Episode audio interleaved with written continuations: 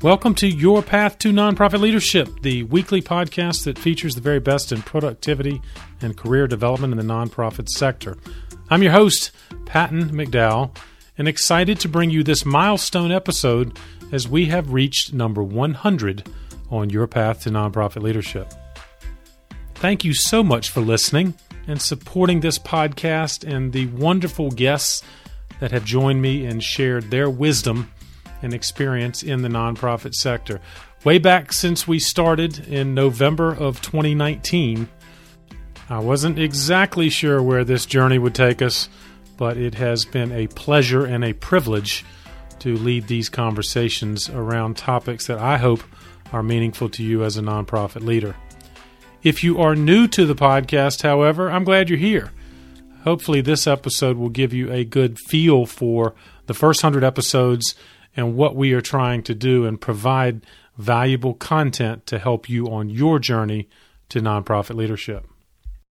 Since this episode is such a good illustration of all of the wonderful guests that have joined me on the podcast, I hope you'll consider sharing it with one other person. It will give us an opportunity to expand our audience and really build a global community focused on nonprofit leadership.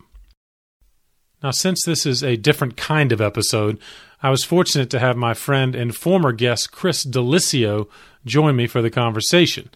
Now, Chris was my guest on episode number 24, and he's the AVP and Executive Director of Principal Gifts at the Ohio State University.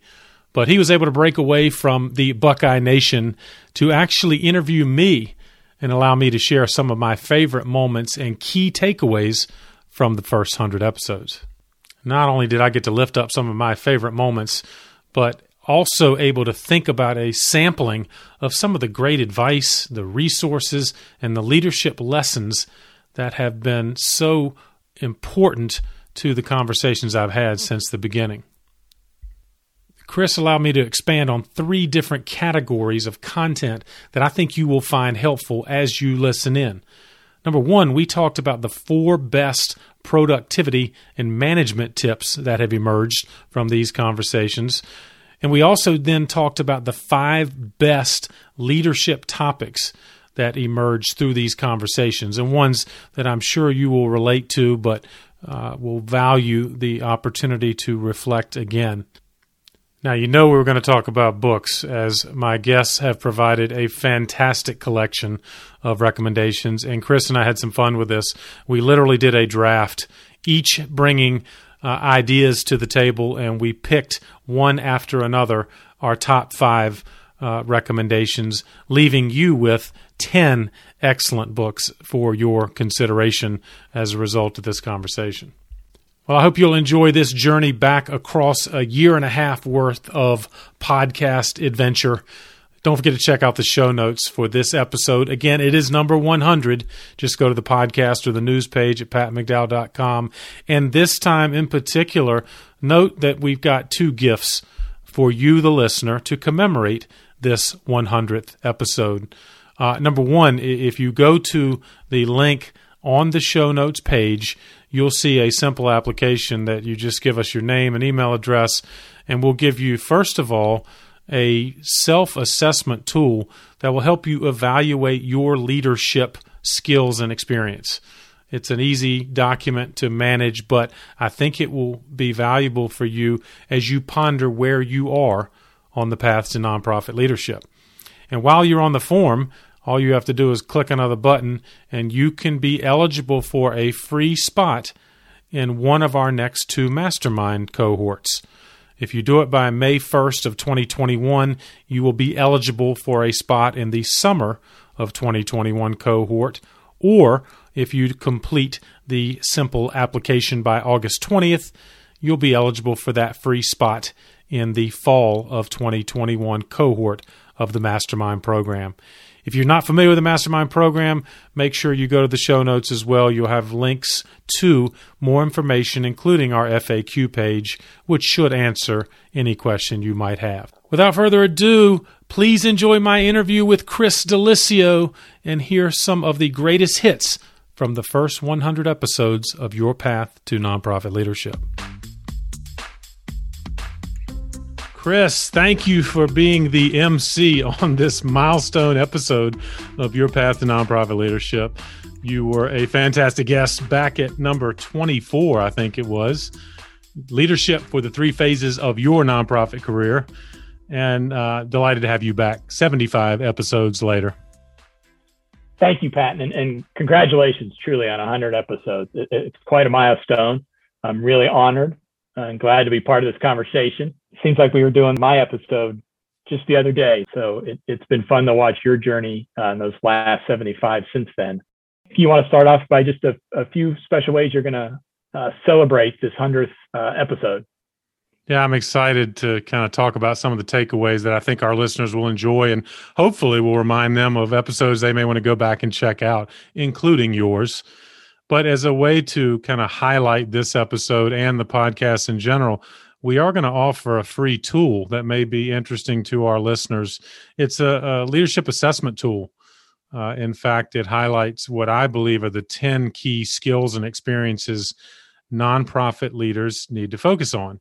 And so if you're interested in that, make sure you go to the show notes and just give us your email address and we'll send a free copy for you to ponder and maybe use as a journaling exercise, really. And also, I'm excited to share that we're going to give two free registrations, one each in our summer and our fall cohort of the mastermind program.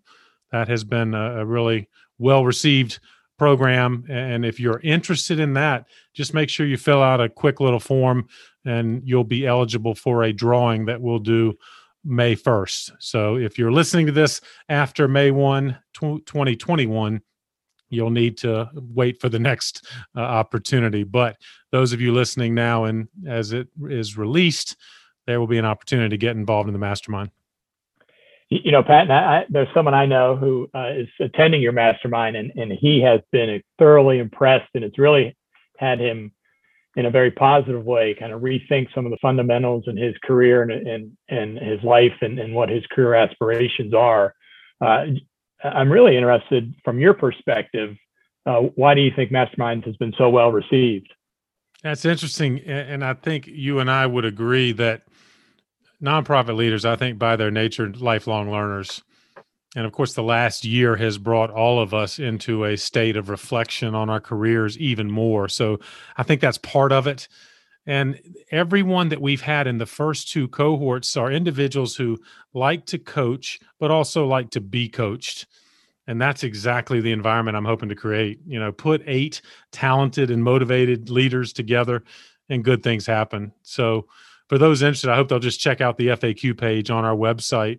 And I'm happy to have a conversation with anybody that is interested in learning more uh, because it has been powerful. And I guess I'm grateful for your colleague from the Ohio State University that's joined the latest cohort. Patrick Lynch is a wonderful participant and a great example of the kind of leader we're trying to attract. One final commercial there, Chris. Uh, I did an episode number 72 on the value of masterminds because I think you've been involved in programs like that, as have I. And I really do think there's value in that type of opportunity. You know, the value is that the cohort, as much as what you learn, it's that cohort and, and the you know people you can call, email, text, whatever form of communication, and really lean on when when you have some challenges in your career uh, that that you want an outside perspective. So as, as we think back on a hundred episodes, um, you first began this in November of 19. Um, and I know you're going to reference a lot of those episodes along the way. Probably mine, you know, being one of your most favorite. uh, and and they'll be, uh, you know, in the show notes. Uh, is a phrase that I know you've said a lot. It's probably the first time I've said it. Um, but is there anything else that you want to talk about there? Well, no, I think you said it perfectly. That I want, uh, I am going to drop a lot of names that deserve, and frankly, I wish I could drop every name from the first 100 episodes. I'm going to do as many as I can, but I do hope our listeners will check out the show notes because we'll put a compilation together uh, for this episode, which in turn will take people directly to episodes that maybe will pique their interest. So, uh, probably the first question why did you start this podcast? Glad you asked it, Chris. Let me start with some podcast trivia. In fact, uh, it's interesting. I was looking back at the first hundred. You know, we started this on National Philanthropy Day in 2019 It's celebrated here in Charlotte um, November 21st, 2019, to be exact. And that seemed symbolically appropriate. And that's what literally led to a Thursday weekly schedule, uh, just because National Philanthropy Day was scheduled uh, on that Thursday in November of 19. But, you know, like you, Chris, I'm a fan of audio content.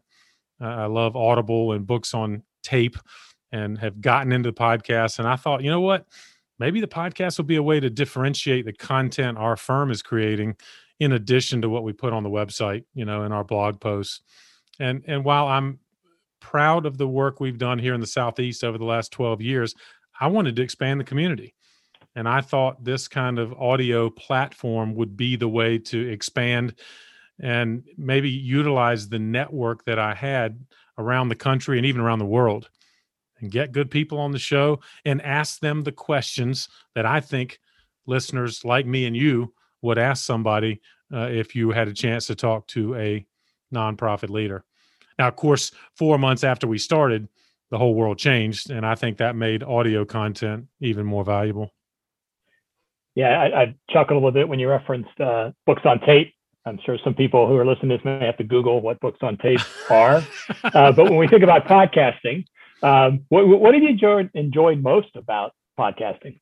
Uh, I love the connections it has, in fact, allowed me to make. You know, the goal was to kind of expand the network. And so it has been so much fun to talk to people, not only around the United States, but around the world.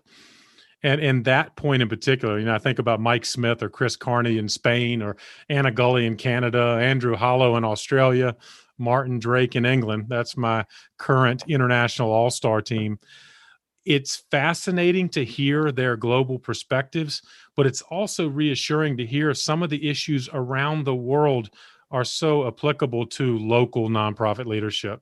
You know, there's just some things that are relevant everywhere, and so it's been it's been refreshing and reassuring to hear that. Um, so I've loved the partnerships that have started because of these connections. Uh, I guess my wife Cindy would probably say that I like to talk, and so maybe that's something I've enjoyed about podcasting.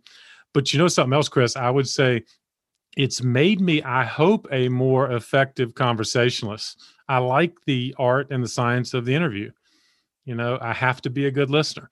I have to speak with precision and I have to do my homework. And it occurred to me that's something we as nonprofit leaders should be doing anyway. And so maybe that's another reason that I've uh, enjoyed this work.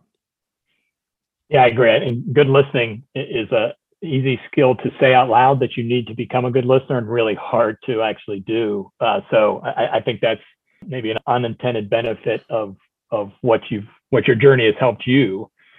Um, so now let's let's talk a little bit more. Let's kind of narrow down a little bit more about the actual uh, kind of purpose and focus of, of your podcast.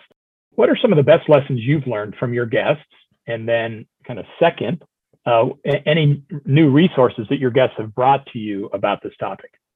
Yeah, I love that. And and uh, yeah, you and I've talked about before the productivity element, and of course, it's not just kind of rote productivity tips. That's not really the intent of this podcast, but it's fascinating for me to talk to nonprofit leaders who, you know, the success is easily visible on the surface but I love when I'm able to talk to them and say, all right, let me learn more how you do this. Because nonprofit leaders do incredible work, often with limited resources, limited staff, and time. And, and of course, for the last year, their work has been done during a pandemic. And so it was fun to explore these productivity tips and tricks given all of the circumstances that most of our listeners have to deal with as well. Absolutely. Yeah, I think the volume of information we all deal with, it feels like, has increased in the in the uh, pandemic. I think you know there's just more emails, more podcasts. I think replacing other in-person meetings when you actually would have spoken with someone instead of it being in a different content. Exactly. Um, what what have been some of your favorite suggestions on that topic? Yeah, it, it's. I'm glad you bring that up because I, as I went back through the episodes, there are four key takeaways that I'm uh, a lot of guests mentioned, and these are things that I'm going to take out of the pandemic. You know, they yeah. weren't just relevant to the pandemic state, although maybe they originated there. But number one, it was reassuring to hear from so many guests the importance of self care. And again, these are leaders who can dictate how their uh, calendar operates and how their routines are, but the sensitivity to taking care of yourself, to walking, to reading more, journaling, meditation. You know, I talk a lot about in our mastermind group, the big three your diet, your sleep, your exercise. You know, if those things are struggling, your productivity is never going to uh, be much success. And so it was definitely something that was a reinforcement, you know, in terms of that self care. Um, but Chris, you've talked about that too. We, you know, we don't have the buffers, we don't have the breaks, and I wonder if that's something you've had to address as well. Absolutely. I think that's important for all of us to think about and really highlight what we're going to keep with us once the pandemic's behind us. Uh, but specifically about your, your question, uh, I think two things. One, uh, you know, I, I, don't have a commute now. So we've been working from home like most people for last year or so. I've had the ability to exercise more than I did.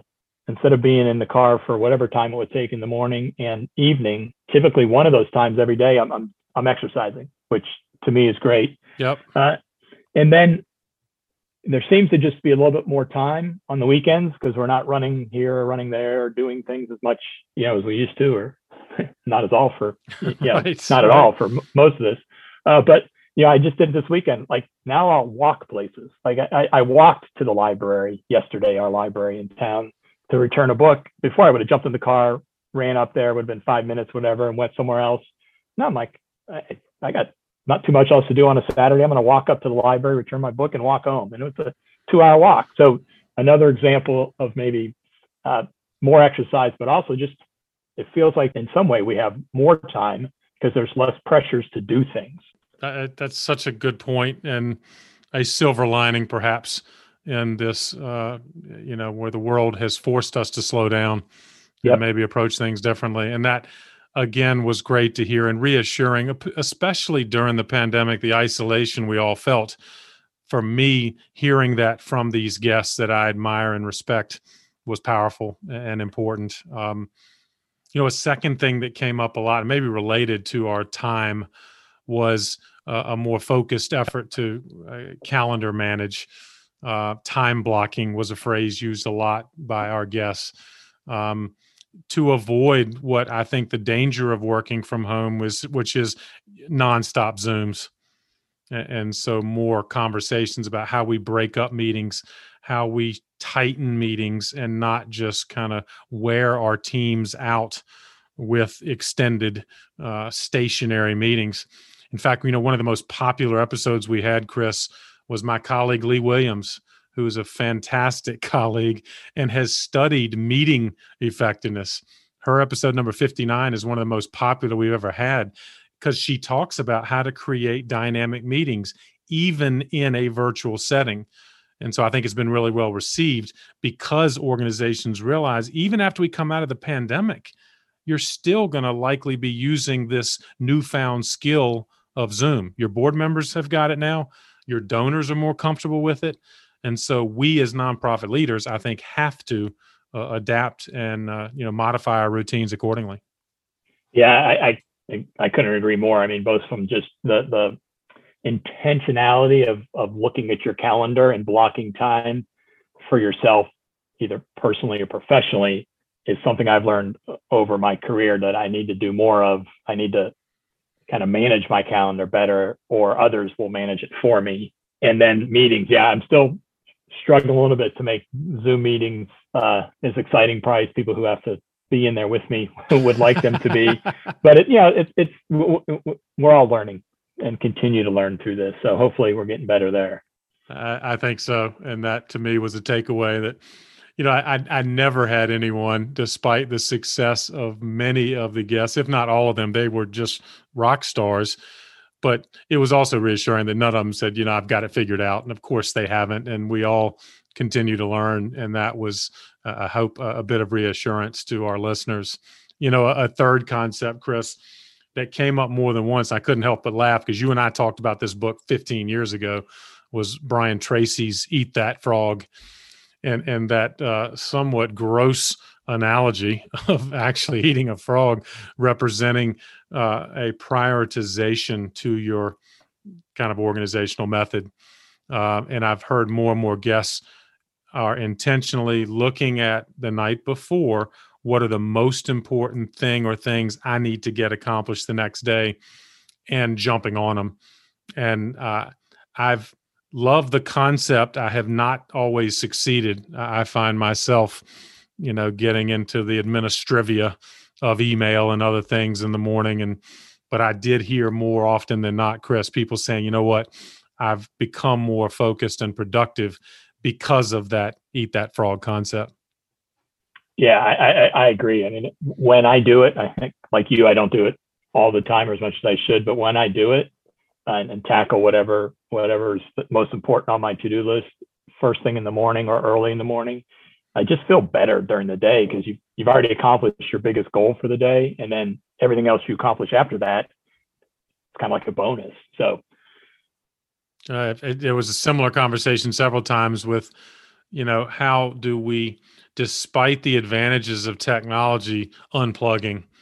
And it's kind of like you said, when you could get in the car and drive to the library, you walked. And you could, you know, listen or scroll your feed on your phone. Do you actually read a book or write in a journal? And I was encouraged to hear more of our leaders talk about those types of activities. In other words, embracing the analog and not necessarily always going for the digital and that to me also uh, helps us in our productivity you know one final point that i found particularly helpful in productivity was a, a ritual around a weekly review and, and it seems obvious in many ways but i found a lot of nonprofit leaders while they have enormous to-do lists they don't necessarily have a method to prioritize and assure the right things are getting done and, and so that's been a area of focus for me personally. I've made it into a Saturday morning routine that allows me to look back one week and look forward one week. But it's amazing how many things that I avoid falling through the cracks because of a ritual that I think assures greater productivity. But have you found any similar rituals or routines help you do the same? Yeah, yeah, I'm, I am a, a to do uh, list keeper and I, I do I do list them when it's originally created from most important, yeah, or most urgent, or what I need to tackle first down. But then it gets a little messy as the week takes on. And let's continue it though, and let's switch maybe the topic from productivity to career advice. Yeah, it's been a lot of great uh, uh, lessons learned in your podcast that people have shared about their careers, how they got to their point, and then thinking kind of in the future about their careers. Uh, any most memorable uh, items there you want to share? Yeah, and of course I couldn't resist the list, Chris. I got five, yeah. and and I'm excited about this. And of course that's reflects the excitement I've had for the podcast in general and the guests that I've been fortunate to to have. Um, number one, the value of mentors or coaches, however term you would use, and I know there are differences, but I'll use for the sake of this countdown, the value of mentors was lifted up over and over and over. You know, whether you're a 40 year veteran in the field like Bob Carter or the ultimate young professional like Camber Parker, um, they all talk about the value of mentors and having those relationships that are there for you at critical junctures in your journey. You know david malloy talked about uh, mentors and other advice that he got that literally encouraged he and his young family to move from north carolina to california to lead a foundation and elizabeth hausler talked about from early advice from her father and others along the way to build a global nonprofit like it's called build change uh, and it's just fantastic and and it just reinforced chris i know something you believe strongly in as well absolutely. You know, I, I would not have um, the success I've had or the kind of be where I am in, in my career uh, without the help of mentors. Yourself, Patton, is one of them, uh, and and uh, uh quite a few others, whether they're official mentors, uh, someone that just pointed you in the right direction once, uh, kind of in your career that helps you get going. Um, and I'm, I'm always looking for others uh, to kind of help me in this mentor field. Uh, and, and, and then I try to pass it on, right? I, I think we all kind of owe it to the to the profession um, and just to, to life to kind of give back in a lot of different ways. And, and I'll typically I'll, I'll think I always try to find time if anyone wants to reach out to me and talk about their career or kind of get my my advice. Uh, I'm always happy to do it. Well, and you you lifted it up in your episode, of course, Chris, and it's fantastic. And I, I think I'll repeat a phrase that I said early on. I think the most successful nonprofit leaders like to coach and they like to be coached. And, and it's clear that even uh, leaders that I spoke with, it really could not necessarily have to continue to be coached. You know, they've arrived, but of course, even those that are most successful continue to value uh, that input from coaches. Um, you know, the second thing, Chris, I'll lift up, uh, won't be a surprise, but uh, the importance of lifelong learning.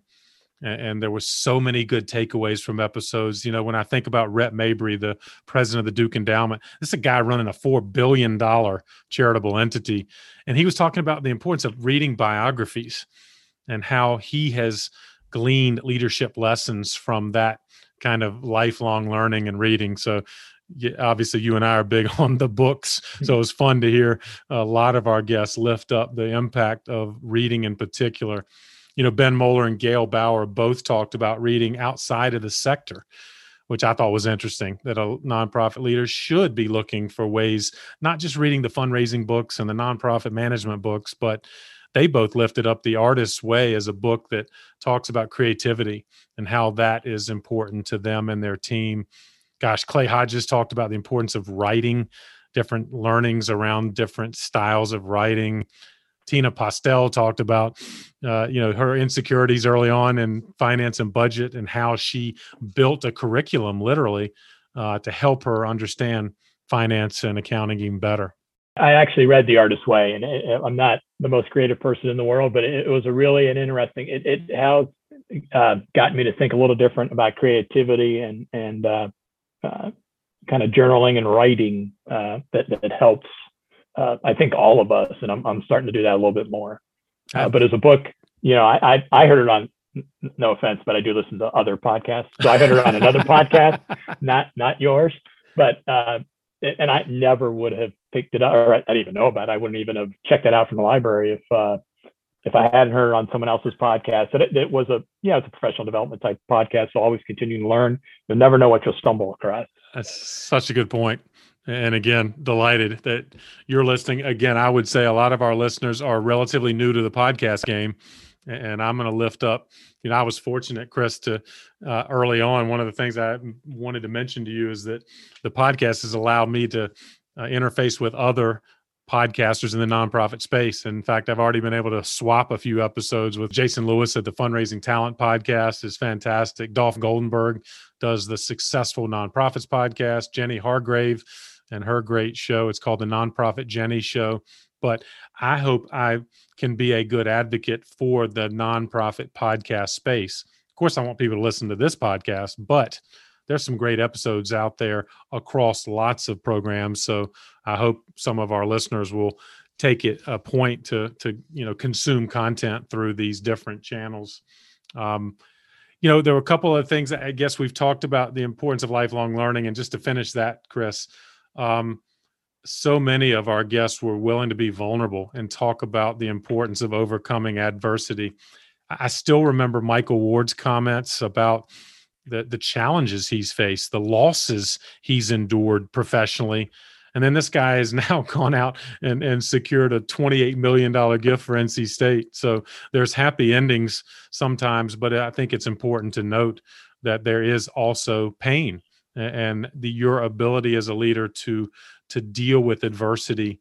You know, Alison Singer talked about it as she built the Autism Science Foundation. And oh my gosh, Curtis Drafton's story still is one of my favorite of all 100 episodes. This is a guy that served two tours of duty in the Middle East, lost his fiance to cancer when he got back. I mean, talk about the lowest of lows, but this guy has turned it around and now is leading a remarkable nonprofit called the, you know, US Veterans Hall of Fame. Yeah, I, I remember listening to that one specifically. You're right. His story and his courage and the positive nature he has in life is inspiring you talked about in your episode, Chris, and it leads to the third kind of area of lessons learned. I, I love how many of my guests have talked about the distinct stages of leadership. Of course, I'm working on a program, you know, I call it the seven steps uh, along the path to nonprofit leadership.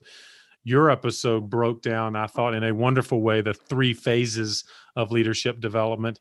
Um, Jay Dowd talked about phases of kind of when you're starting your career and you get to the middle and how do you move up the ladder. And then once you're at the quote pinnacle of leadership, what are the the the learnings you need what kind of guidance what resources and i think that's really helpful to our listeners to think about where they are on the path to nonprofit leadership but also being more sensitive to those that work with and for you because we're all on a different part of the path and that might affect the coaching the guidance the resources that you might offer yeah agreed and, and um, you know, everyone's path and journey and ladder is different, right? So you, you have to try to understand where they are, where they want to be, and then make it personal to them as you're as you're talking about in their career. That's why I was just talking with someone this past week. They wanted to get a half hour with me to talk about their career, and I, I always try to start with, well, where do you want to be, and then right, let's talk right. about how you can get there. Uh, and if they don't know where they want to be, that's great. Then let's talk about just you know what's of interest or what what do you think you need next in your career um, so I, I really like those conversations I agree, and and I, I hope that you and I both are encouraging that kind of discussion because I think a lot of nonprofit leaders have a vague sense of, well, I, you know, I just I want to I want to lead, I want to manage, uh, I want to be at the top, whatever that ladder is, but I don't think there's clarity sometimes. It's one of the first steps I think on the path to nonprofit leadership is sharpening that vision and it often happens in conversations with people like you and and certainly I remember Catherine Lambert talked about it as she described her career journey in episode number 17. Um, Tiffany Capers also had some great perspective, not only on her journey, but how she's hired others and and frankly, Chris, some of the same things you said. She was analyzing where people are, where they're coming from to, I think, make a more effective hire. That's great, Pat. You got anything else on your list? Two more quick ones here on the the takeaways. Number one, or this would be number four, I guess, on our top five here. the importance of culture. Some of the most popular episodes of the hundred, and this was interesting to me because I, I didn't really know, and I'm always curious what topics will most resonate with nonprofit leaders. But Michelle Hamilton, episode number six, one of the earliest episodes about building a positive culture at your nonprofit. Stammy Despo, number 27, again, one of the most all time popular episodes was around culture. Which is a you know somewhat intangible aspect, but nonprofit leaders have to build it. Sally Loftus talked about how to build uh, a, a, positive culture despite some of the compensation issues our sector deals with. And then we had a number of really good conversations about the merging of for profit and nonprofit cultures.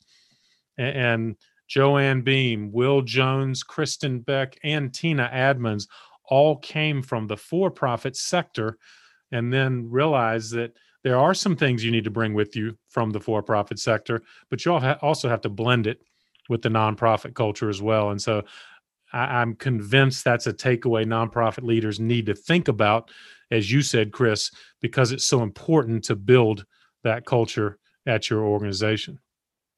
Absolutely, and and I, I read this somewhere, and I I don't know where I read it, but if if as a leader, if you're not, so your organization is going to have a culture. So whether you're you're proactively trying to build a positive culture or you don't think culture is important, then then that's going to be the culture in your organization. So every organization has one. The best ones have intentionality about building a culture that the leader wants, that the group wants, that's going to do the best and make the biggest impact for that organization. You're right. Are you going to be proactive as a leader? Are you going to be reactive?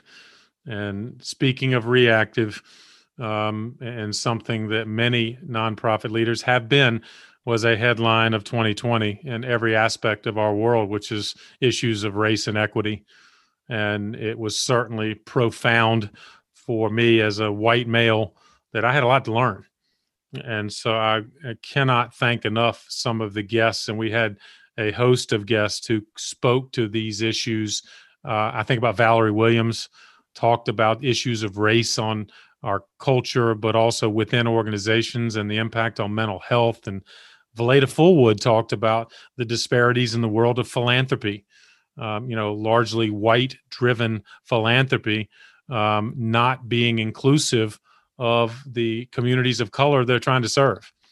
And so lots of learnings there for me in particular. Anna Gully talked about how do you incorporate equity into your strategic planning? You know, it's one thing to make a statement about equity and diversity and all that, but how many organizations are really putting it to the test? And I couldn't help but come away with that because Kishshana Palmer and other guests said, yeah, um, you may think you're making progress by making statements, but you're really not. And, and it was so important for me and I think many of us to listen to leaders like her and you know, one more that comes to mind is Jim Taylor, the fantastic resource that he brings from the BoardSource organization. But he made a stark reminder for all of us that uh, nonprofit boards of directors are still largely white and male. We got a lot of work to do. And that's, Chris, of course, something I'm hoping to bring these kind of conversations back to the podcast when we talk about the next hundred. Absolutely. And, and, and, you're right. I think all of us or a lot of us have really refocused our efforts on diversity, equity, inclusion in a lot of different ways. And, you know, I've just started a, a new book called Diversity, Equity, Inclusion and Advancement. Um, and it, it's, it's, it's been eye opening to me and some of the same themes that you've uh, highlighted in, in your uh, episodes. Yeah, we still got a lot of work to do. And yes. again, hopefully we'll have some good conversations on this podcast about exactly that. All right, so probably not a surprise for a lot of people. Um, the next topic's about books. Yeah, since we both like sports, what, what if we do it like the draft and you get the first pick, maybe since you're the, while I'm hosting, you're the official host here. I like it. All right, so we each get to pick five books on our team. I guess that would be a basketball analogy, wouldn't it? We have a starting yeah. five. Uh, you and I can't pick the same books then, and but yes. we're going to leave our listeners with ten really good ones. I have no doubt. So, all right, I get the top pick. I'm I'm going to go with one that multiple guests lifted up, which is the first 90 days by Michael Watkins. I still find it a fascinating um, and practical book around starting a leadership position. I've read it more than once as I've moved in my career, and I think it's it's probably the book I've given as a gift more than any other when someone else starts a new job. Well, that's interesting that you know you you still give it out uh, as as a gift now. I think it, it, really does talk about the importance of that book. I, I have read that one as well. Um, not a bad first first round or first pick. My top book is it's called On Leadership by John Gardner. Maybe the best book I've read on leadership, and I think uh, John Gardner is just a, a really uh, unbelievable person, and he has some real practical, real life leadership ideas along with some just general philosophical ones. In fact, I know you recommended before, and I need to. I've got it on my list, but um, obviously that's high praise given all the books you've read. If you put that at the top, uh, John Gardner's on leadership. All right, so he's off the board. Um, I, am gonna go with my second pick, Ibram Kendi's "How to Be an Anti-Racist." Um, uh, was appropriate for this year um, as someone that has a lot to learn you know, I read several uh, in this space White Fragility, The Color of Law. I would also lift up for many of us, particularly in the white community, that need and want to learn more. But Kendi's book was uh, very thought provoking, both from his personal perspective, but of course, he's a fantastic and knowledgeable researcher, and it helped me understand a lot better. Yeah, you know, I, I read uh, White Fragility and just couldn't. Uh, it really, really uh, kind of changed a lot uh, the way I, I, I think about life or th- had thought about life. Um, so just fascinating books.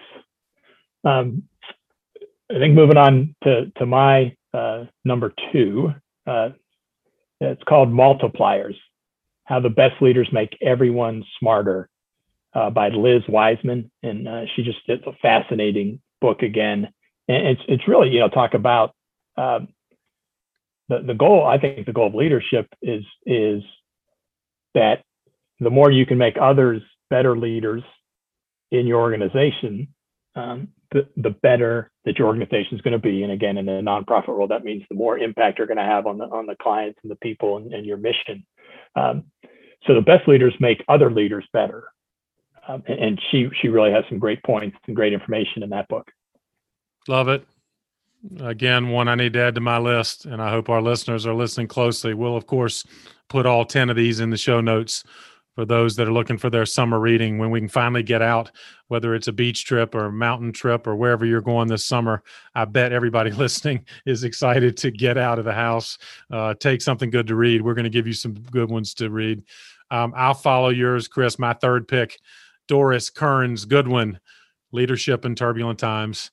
Speaking of biography, um, loved it. She featured four presidents um, Lyndon Johnson, Lincoln, uh, Franklin, and Teddy Roosevelt were the four presidents she profiled. She's done extensive research. But as I mentioned earlier, and many of our guests have shared, every one of them had incredible adversity, overcame it. And to me, that it was just very applicable to nonprofit leadership, frankly, leadership in any sense it's really hard to uh, say who's getting the better draft picks here. I think I'm winning. I think I'm yeah. winning so far, right? all, all, these books are just uh, uh, tremendous. Um, my my my third pick here is Mindset by Carol Dweck. I, I think I did reference it on my uh, podcast with you, but it's one of my kind of hallmarks when I talk to people uh, about what you know what I think make people success, or they ask me how to be a good development officer, or good whatever you know in their careers. It's the growth mindset that, leads into everything that your podcast talks about. It's such a good book. Mindset was lifted up several times, and and you're killing me because that was the top of my draft board. So you have knocked Carol Dweck off, added her to your roster. I'm going to have to lift up then a guest, Andrew Hollow. He was episode number 40. Fantastic book called From Impossible to Possible. And he offered it, in fact, uh, as part of his appearance on the podcast. So, Chris, I'm going to add my Australian friend Andrew to this roster and his book from Impossible to Possible.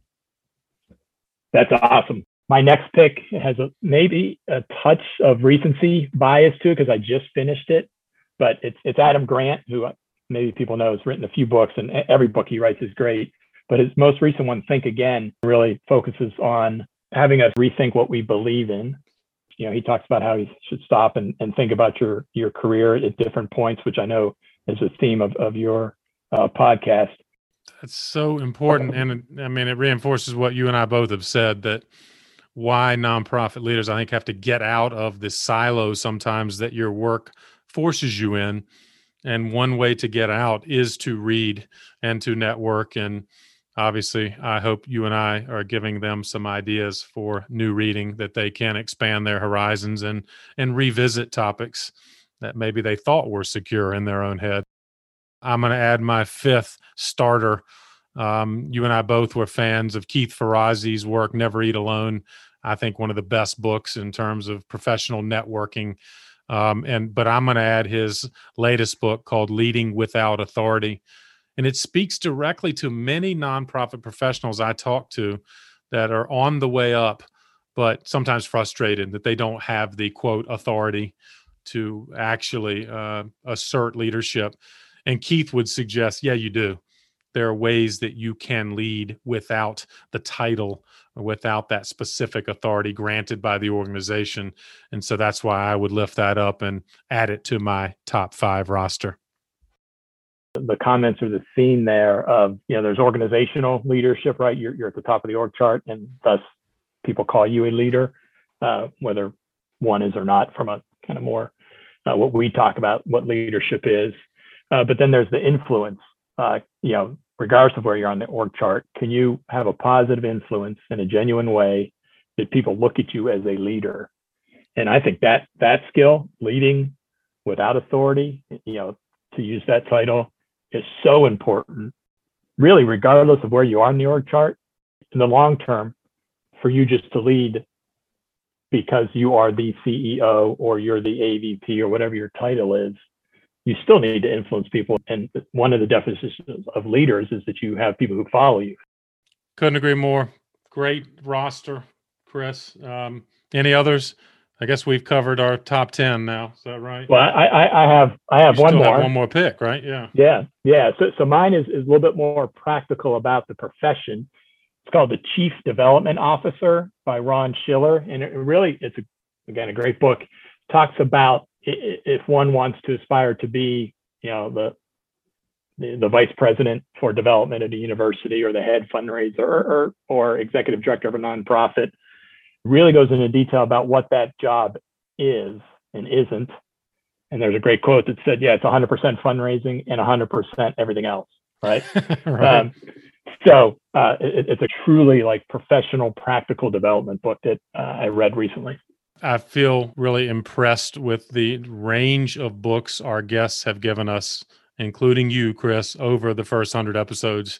There have been the very specific, you know, fundraising tactics, other leadership oriented ones, but there have been ones of a great variety. So I'm delighted that the the show has allowed us to lift up a lot of great reads, and of course we feature them with every episode's show notes. I also did an episode, I, th- I think it was number 12, um, where I lifted up seven of the most popular professional development books that we've come across. So that may be of interest to our listeners as well. So let's let's switch gears here a little bit uh, and look a little bit behind the scenes. So my first question here is about the guests. You know, how do you find them? Are you always looking for them? And then how do you prepare them for the sessions? That's a good question. Taking the first one first. Um, I'm always looking for good guests. And one thing the network of the first 100 episodes has established have been great allies in finding like minded or similarly talented, experienced leaders.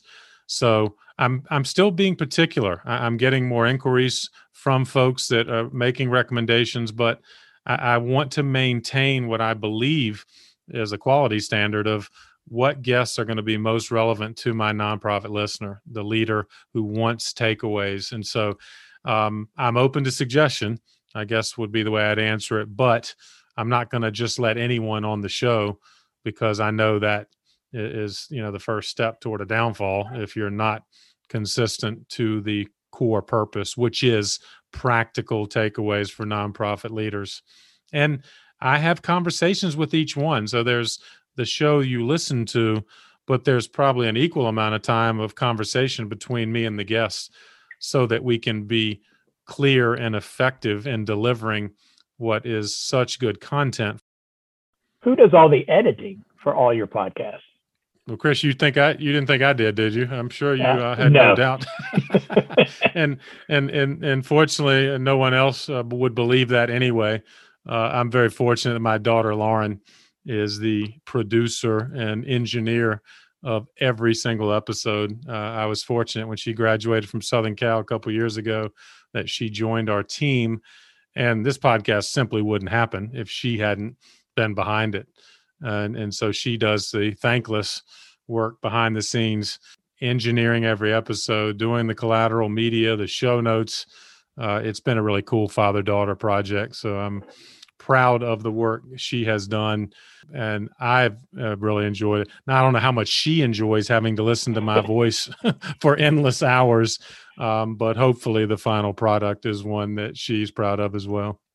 Absolutely. And yeah, just a little shout out to Lauren. I've known her for a long time and it's, it's awesome that, that she's uh, one to see the, the person she's become and then also that she's helping you uh, during this process. I, I do have to imagine that that is very fun for you to partner with your daughter like that. Absolutely right. Um, you know, sometimes uh, when I watch a movie, I always stay to the end hoping there'll be bloopers. Uh, have to think there might have been one or two bloopers along the way when you're doing a hundred of these episodes. yes. And all right, let me start with a couple things. One, I think I've heard every yard instrument known to man in the background of uh, conversations. Again, thanks to Lauren, we're able to edit most of that out. I've also heard every child, every pet, and just about every noise that a computer or a phone could make. Um, so, speaking of her job being complicated, thankfully the final product doesn't reflect all of that fun noise in the background but i've had cats meowing um, i've had you know phones ringing i've actually had a guest who lost their connection because their wife started the car and the phone they were using switched over to the car phone. And so it was a hilarious moment. Really, uh, I don't think it was fun for the wife or the guest uh, at the time, but uh, it's among the things that can happen. Thankfully, that's the beauty of recorded uh, media like the uh, podcast is. But I got to give a shout out to Chris, to Lisa Baxter episode number 57. The ultimate blooper was mine, my mistake. We had a wonderful conversation, wonderful episode. I recorded it to the cloud. However, I'm not sure what cloud I recorded it to. That cloud uh, floated away. And I had the very uncomfortable conversation with Lisa afterwards, where I thought would be uncomfortable having to tell her that, sorry, Lisa, you did wonderfully. I lost it um, but she could not have been nicer. She laughed and said, "All right, well, let's do it again. I'll we'll make it even better." And indeed, she did. And episode number fifty-seven is a result of uh, a positive second round uh, after my blooper almost lost it. Well, that's a great, great story. Uh, I guess two questions. One, am I still the highest ranked episode from anyone from Ohio? Uh, yes, I think so. Although okay. Kris Putnam-Walkerly was fantastic, and she's running neck and neck with you. So I gotta lift her up. She awesome. is from, I think it's Dublin, Ohio. Uh, yeah. I don't know how far away that is from you in Columbus. Um, but yes, Chris, you remain one of the highest rated Ohio guests I've ever had. Um, and so we'll exclude you from my favorite episode list. But frankly, I got to give a shout out to some of my colleagues. Those guests that were among the first five recorded, Penny Hawkins, I think literally was my first outside guest. She is a wonderful colleague.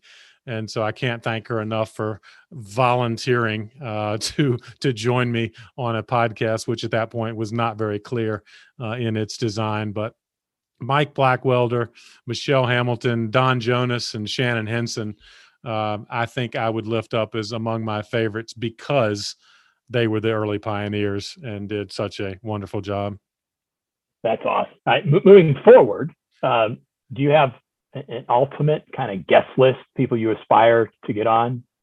Yeah, it's a great question. Of course, you won't be surprised that I'd love to get some of the authors that we are lifting up, you know, ones we just talked about, you know, the Keith Ferrazzi, David Allen, Getting Things Done, one of our favorite productivity books, Brene Brown, Tim Ferriss, Cal Newport. Um, but I, I really want to get more of these authentic and talented nonprofit leaders. You know, I think about Alicia Winkler and Alan Mather. They came on to talk about the creative leadership model they're using in Chicago at the Golden Apple Foundation, or, you know, a veteran like Bob Carter down in Florida now, but working around the world, or Karen Lee in the Seattle area. Um, these are the kind of leaders I'm looking for. So I guess to an earlier question you asked me, Chris, you know, yes, I'm open to suggestions, but I'm glad to lift up. That's the type of leader I want to talk to.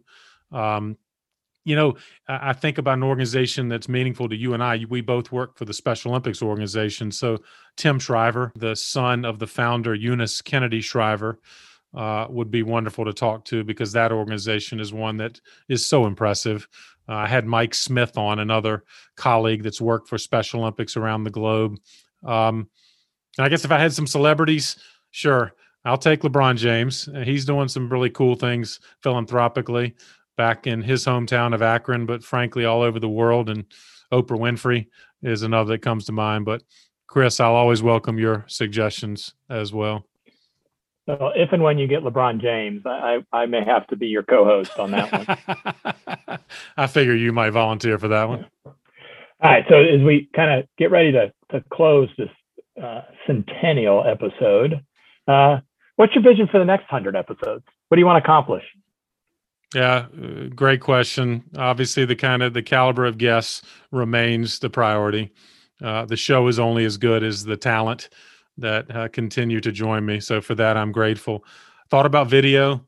That's one thing I'm pondering whether we do some video clips, record some of these episodes. Uh, I'm not sure if the audience likes to consume content through video as well as audio, but we're pondering that. Maybe some short versions. I'm thinking about re- returning to some of uh, the most popular guests and and maybe uh, where are they now and updating and maybe very targeted or focused conversations um, because these episodes have been you know sometimes 45 minutes to an hour. And so i wonder if there might be an appetite so to speak for shorter targeted uh, episodes uh, i want to continue to build some mini series uh, chris we're working right now on a mini series that will bring national and global funders to the podcast to talk about their perspective. Where are they looking to invest so that our nonprofit leader listeners can learn from that and see where these funders all over the world are giving and what advice they might have. Um, speaking of all over the world, I want to continue to explore conversations with the global community. And so I am looking for guests that can speak to philanthropy and nonprofit leadership in other sectors of the world and within all of the different sectors of the nonprofit community. So those are some of the things, Chris, I'm kind of playing with right now. Well, awesome. I look, you know, maybe I'll be invited back on your 200th episode and, and you'll have the Pat McDowell YouTube channel or something that we could we could do it on. well, we'll have to dress up and you know maybe get cleaned up a little bit more, won't we, for a video? performance. Absolutely. Uh, so, in, addition to kind of thinking about the next hundred episodes, are you also thinking about kind of anything else to get your message out there? Uh, you know, these conversations uh, inspire some of the work uh, we're doing as a firm. Um, I love to hear these stories of of the importance of boards of directors as we're doing work in that space right now, and I'm convinced that that's where a, a lot of the success is going to come from nonprofit leaders engaging their boards more effectively. I still think there's lots of opportunities, and I got to give a shout out to several boards we're working with at NC State University right now, and organization called Lifespan here in North Carolina. But organizations that are progressive in their thinking, willing to step back and revisit how they do business and I just think that's an attribute that nonprofit leaders need to consider. And of course, uh, I love to have those conversations and work with organizations. And I guess finally, Chris, the title of this podcast is also the title of the book I'm working on, and I'm hoping to wrap that up very soon. Yeah, Dr. McDowell. So, what is the latest on your uh, on your book? Uh, well, there are seven phases uh, on the path to nonprofit leadership.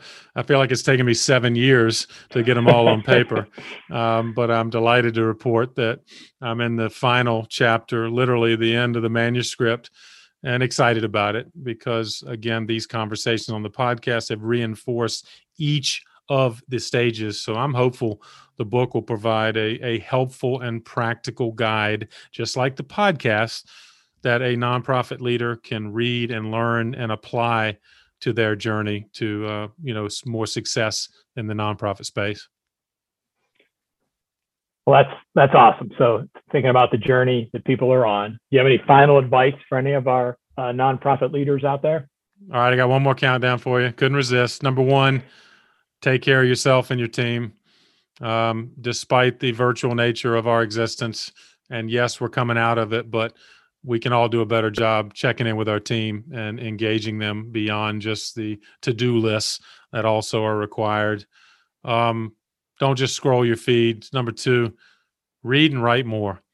Uh, again, you said it well, Chris. There's something about putting pen to paper that I think activates your brain and it provides a therapy that we need, just as reading outside of the work requirements is important. Um, more than ever, number three, we need to think about networking strategically.